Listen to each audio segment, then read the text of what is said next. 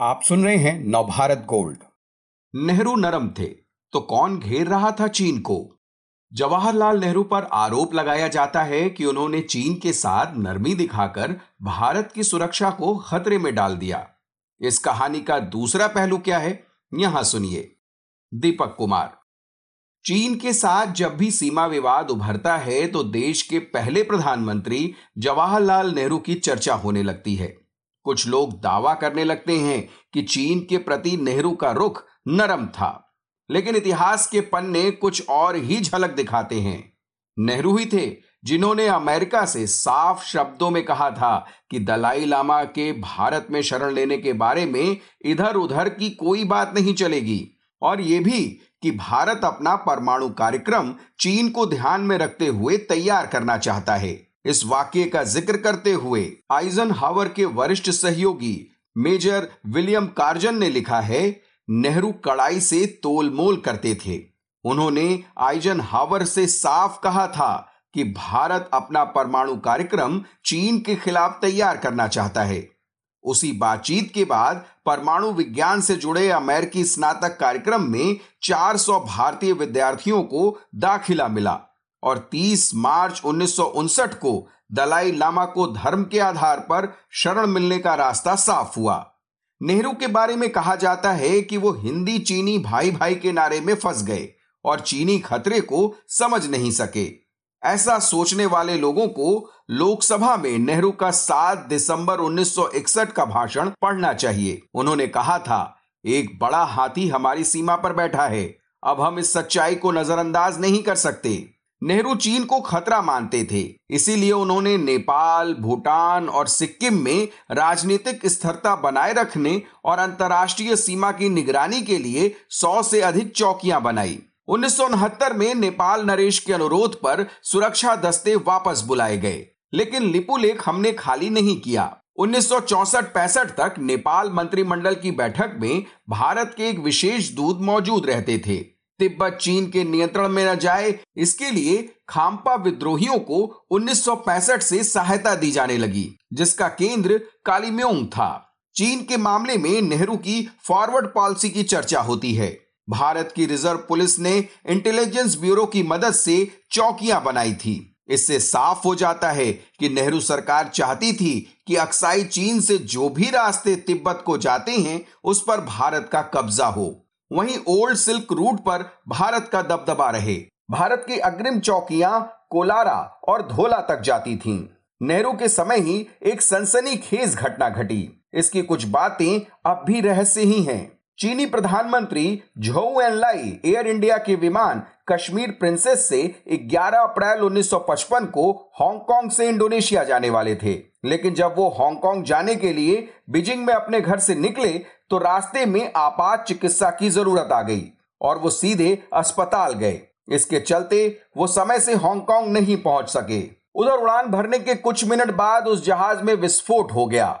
उसमें सवार तीन लोग बचे, लेकिन सोलह लोग मारे गए। नेहरू ने आर एन काओ को जाँच के लिए भेजा, जो बाद में रॉ के डायरेक्टर बने। काओ ने झोउ एन लाई को समझा दिया कि यह विस्फोट और उनके मारने की साजिश ताइवान सरकार की थी। जब जाँच पूरी हुई तो नेहरू ने काओ को प्रधानमंत्री सुरक्षा दल का इंचार्ज बना दिया। आश्चर्य की बात है कि एयर इंडिया के उस जहाज़ के दिवंगत पायलट दामोदर काशीनाथ जातर को 1956 में अशोक चक्र से सम्मानित किया गया। तब पहली बार किसी सिविलियन को यह मेडल दिया गया था। क्रू के सभी सदस्यों को मरणोपरांत मेडल दिए गए। ये इतिहास के गर्भ में ही रह गया कि पायलट को यह अवार्ड सभी नियमों को तोड़कर क्यों दिया गया। अमेरिकी विदेश मंत्री हेनरी कसिंजर 1972 में जब झोउ एनलाई से मिले तो झोउ ने उनसे पूछा कि 1955 में मुझे मारने की साजिश किसने रची? वहीं चीन की कम्युनिस्ट पार्टी पर नेहरू का बहुत प्रभाव भी था। वो पहली बार उन्नीस सौ चौवन में चीन गए। वहाँ उनका जोरदार स्वागत हुआ। वहीं 1961 में माओ तसे तुंग ने खुद 33 पेज की पुस्तिका तिब्बत में क्रांति और नेहरू दर्शन लिखी। नेहरू पर सबसे बड़ा आरोप लगता है कि उन्होंने रक्षा तैयारियों में ढील दी। लेकिन उन्होंने 3 सितंबर उन्नीस को राज्यसभा में कहा था, जिस देश में उद्योग धंधों का विकास नहीं होता, उसकी सेना कभी मज़बूत नहीं हो सकती। इसी सोच के आधार पर उन्होंने देश को तैयार किया। आज़ादी को एक साल भी नहीं हुआ था कि 10 अगस्त 1948 को परमाणु ऊर्जा आयोग बना दिया गया। उसके अध्यक्ष बने जाने माने परमाणु विशेषज्ञ डॉक्टर होमी जहांगीर भाभा। यही नहीं, उन्नीस में ही सरकार ने आईएनएस विक्रांत खरीद लिया। इसे मई जून उन्नीस सौ बासठ में, यानी चीन से युद्ध के पहले नौसेना को सौंप दिया गया। तब ये एशिया में पहला विमान वाहक युद्धपोत था। उन्नीस सौ उनचास में इंडियन आर्मी में पचपन हज़ार सैनिक थे। वायुसेना के पास सात लड़ाकू स्क्वाड्रन थे। लेकिन उन्नीस सौ बासठ में आर्मी में सैनिकों की संख्या हो चुकी थी दो लाख अस्सी हज़ार। वायुसेना के पास थे 19 लड़ाकू स्क्वाड्रन और जल सेना के पास आ चुका था नेवल एयरक्राफ्ट कैरियर। कहा जाता है कि चीन ने अक्टूबर उन्नीस सौ बासठ में जब हमला किया तो हमारी सेना के पास जूते भी नहीं थे। लेकिन इस ओर ध्यान नहीं दिया जाता कि पाकिस्तान ने सितंबर 1965 में जब हमला किया तो भारत ने स्वदेशी हथियारों से अमेरिकी सेना के सेवर जेट और पैटर्न टैंकों को तबाह किया था। सेना ने जो गोले इस्तेमाल किए, उन्हें डीआरडीओ और भामा परमाणु केंद्र ने डेवलप किया था। देश के इन अधिकतर रक्षा संस्थानों और सेना की विशेष बटालियनों की शुरुआत उन्नीस सौ बासठ से उन्नीस के बीच की गई।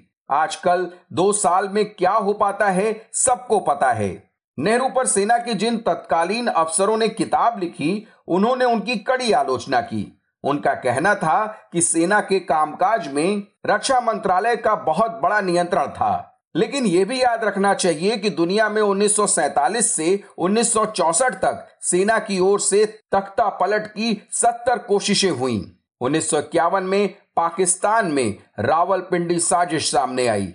कहा जाता है कि इसे आज़ाद हिंद के मुस्लिम अफसरों का सपोर्ट था। फिर उन्नीस सौ तिरपन और उन्नीस सौ अट्ठावन में पाकिस्तान में सैन्य तख्ता पलट हुआ। उन्नीस सौ अट्ठावन में वर्मा में जनरल विन के नेतृत्व में तख्ता पलट हुआ।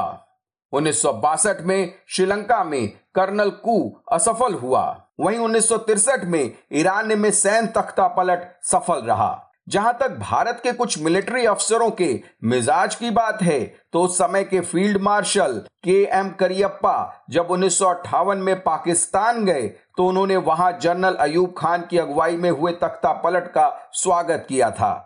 कई किताबों में ये बात लिखी गई है कि जनरल के एस थिमैया ने ब्रिटिश राजदूत मेलकोनिन मैकडोनल्ड से और जनरल जे एन चौधरी ने ब्रिटिश राजदूत जॉन फीमैन से सैन्य तख्ता पलट के बारे में चर्चा की थी। तो ऐसे थे हालात, जिसमें नेहरू ने सेना से बरकस सिविल प्रशासन को मज़बूत किया, ताकि भारत में सैन्य तख्ता पलट की ज़मीन न बन सके।